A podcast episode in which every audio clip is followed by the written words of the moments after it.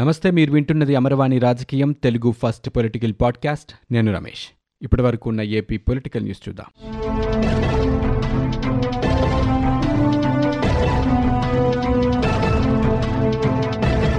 ఈ సంవత్సరం శ్రీశైలం జలాశయానికి తుంగభద్ర నుంచి అత్యధికంగా జలాలు వచ్చాయి.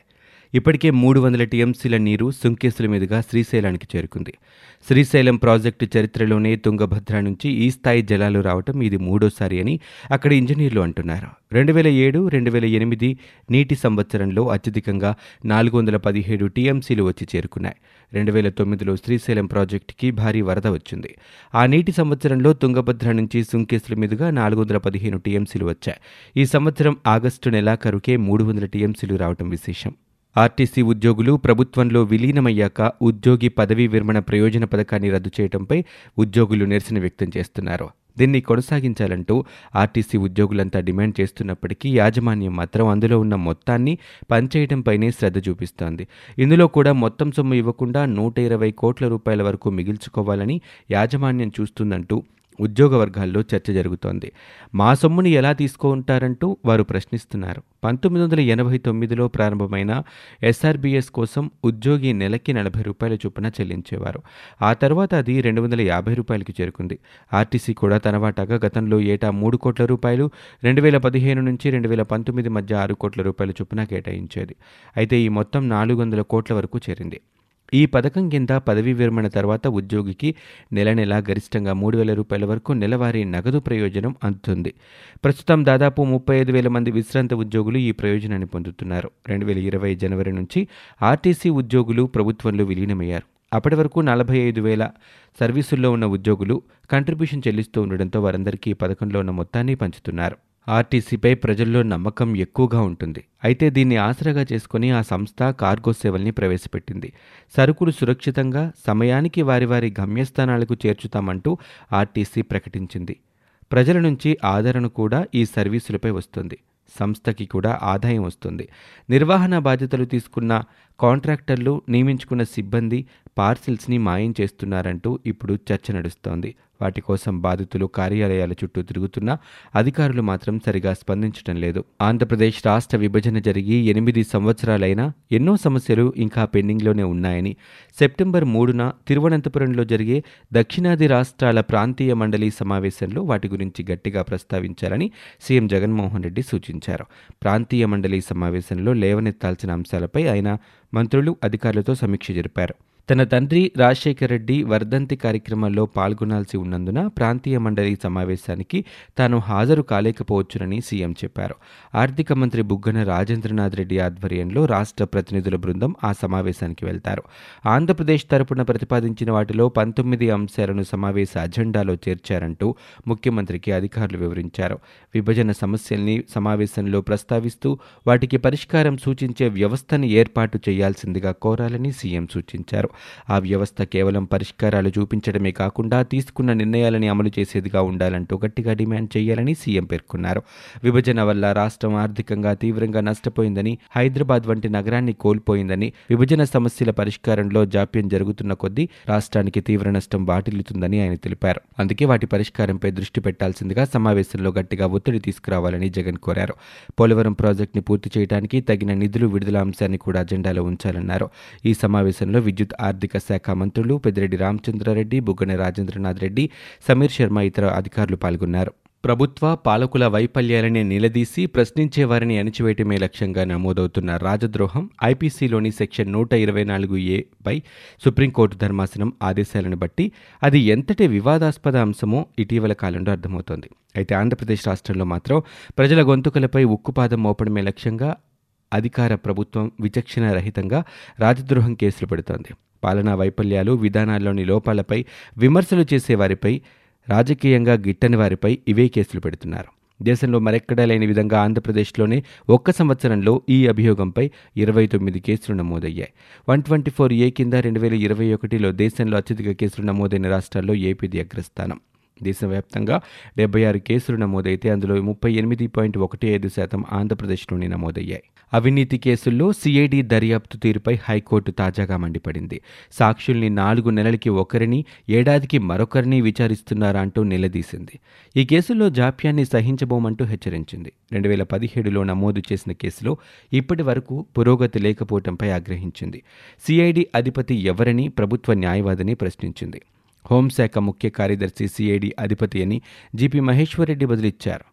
వివరాల్ని పరిగణలోనికి తీసుకున్న ధర్మాసనం రెండు వేల పదిహేడు నుంచి ఈ తరహా కేసులు ఇప్పటివరకు ఎన్ని నమోదు చేశారని వాటి పురోగతి ఏంటని పూర్తి వివరాల్ని కోర్టు ముందు ఉంచాలని అఫిడవిట్ సమర్పించాలని హోంశాఖ కార్యదర్శిని ఆదేశించింది.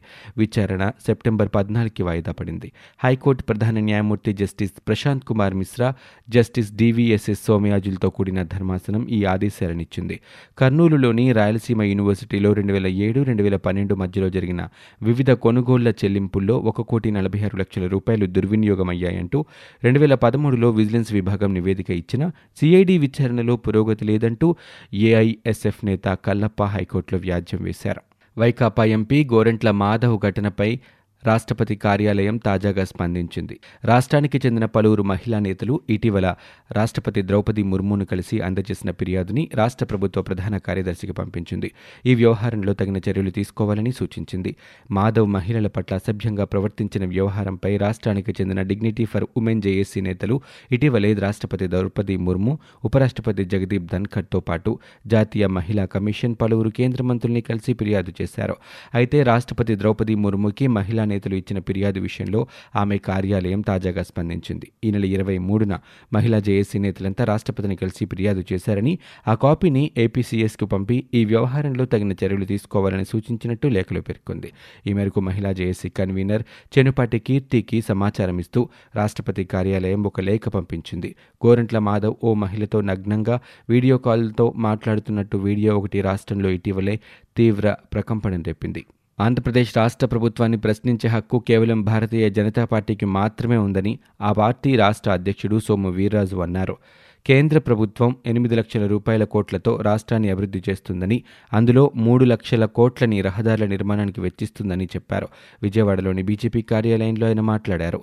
పోలవరం పూర్తి చేయాలన్న సంకల్పంతోనే కేంద్రం గత నాలుగు సంవత్సరాల్లో పదిహేను వేల కోట్ల రూపాయల నిధులు మంజూరు చేసిందని అంచనాలు పెరగడానికి రాష్ట్ర ప్రభుత్వాలే కారణమని విమర్శించారు.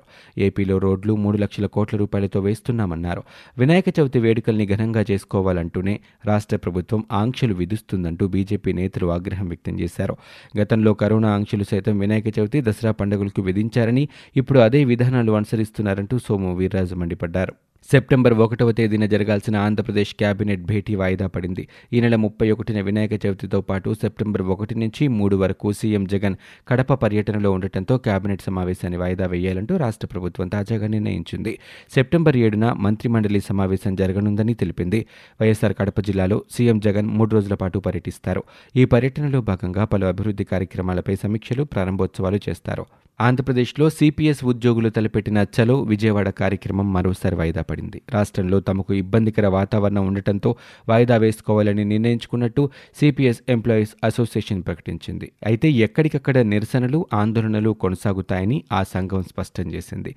పోలీసులు ప్రభుత్వం విధించిన ఆంక్షల నేపథ్యంలో ఈ కార్యక్రమాన్ని వాయిదా వేసుకున్నామని సెప్టెంబర్ ఒకటికి బదులుగా అదే నెల పదకొండవ తేదీన చలో విజయవాడ నిర్వహించాలని నిర్ణయించుకున్నట్టు నేతలు తెలిపారు. రాష్ట్ర వ్యాప్తంగా సిపిఎస్ ఉద్యోగులని ఎక్కడికక్కడ బైండ్ ఓవర్ చేస్తూ ఉండడంతో పాటు నోటీసులు జారీ చేయడంతో ఈ కార్యక్రమాన్ని వాయిదా వేస్తున్నట్లుగా వారు పేర్కొన్నారు. దీంతో పాటు సెప్టెంబర్ ఒకటవ తేదీన చలో విజయవాడ కార్యక్రమంలో పాల్గొనేందుకు వచ్చే సిపిఎస్ ఉద్యోగులకి ఎక్కడ ఆహారం దొరకకుండా టిఫిన్ సెంటర్లు భోజన హోటళ్ళను కూడా మూసివేయాలంటూ పోలీసులు అనధికారికంగా హుకుం జారీ చేశారని నేతలు ఆవేదన వ్యక్తం చేస్తున్నారు. జగనన్న విదేశీ విద్య పథకానికి అర్హులైన ప్రతి ఒక్కరికి ప్రభుత్వం ఆర్థిక సహాయాన్ని అందిస్తుందని రాష్ట్ర సాంఘిక సంక్షేమ శాఖ మంత్రి మేరుగ నాగార్జున చెప్పారు. జగనన్న విదేశీ విద్య పథకానికి ఆన్లైన్లో దరఖాస్తులు స్వీకరించే ప్రక్రియ మొదలైన నేపథ్యంలో ఆయన రాష్ట్ర సచివాలయంలో అధికారులతో సమీక్షా సమావేశాన్ని నిర్వహించి మాట్లాడారు. జగనన్న విదేశీ విద్యా పథకంలో ఈ ఏడాదికి ఇంతమందికే ఇవ్వాలన్న పరిమితి లేదంటూ ఆయన స్పష్టం చేశారు. అర్హులైన విద్యార్థులు సెప్టెంబర్ ముప్పైవ తేదీలోగా దరఖాస్తు చేసుకోవాలని చెప్పారు. ఎస్సీ ఎస్టీ బీసీ మైనారిటీలతో పాటుగా తక్కువ ఆదాయం కలిగిన అగ్రవర్ణాల వారికి కూడా ఈ విదేశీ విద్యను అందుబాటులోకి తీసుకొస్తూ సీఎం వైఎస్ జగన్మోహన్ రెడ్డి ఈ పథకాన్ని తీసుకొచ్చారని తెలిపారు. ఈ పథకానికి జ్ఞానభూమి పోర్టల్ ద్వారా దరఖాస్తును స్వీకరిస్తున్నట్లు చెప్పారు. ఎనిమిది లక్షల రూపాయల లోపు వార్షిక ఆదాయం కలిగిన కుటుంబాలకి చెందిన విద్యార్థులు ఈ పథకంలో లబ్ధి పొందడానికి అర్హులంటూ పేర్కొన్నారు. ఆయా కేటగిరీల దరఖాస్తుల్ని రాష్ట్ర స్థాయి అధికారిక కమిటీలు పరిశీలించి వాటిలో అర్హులైన విద్యార్థుల జాబితాను తమ శాఖకు తెలియజేస్తారంటూ పేర్కొన్నారు. ఇవి ఇప్పటివరకు ఉన్న ఏపీ పొలిటికల్ న్యూస్. మీరు వింటున్నది అమర్వాణి రాజకీయం తెలుగు ఫస్ట్ పొలిటికల్ పాడ్కాస్ట్. నేను Ramesh. For more details visit WWW dot Amarvani dot in we are also available on Google podcast Spotify iTunes and Apple podcast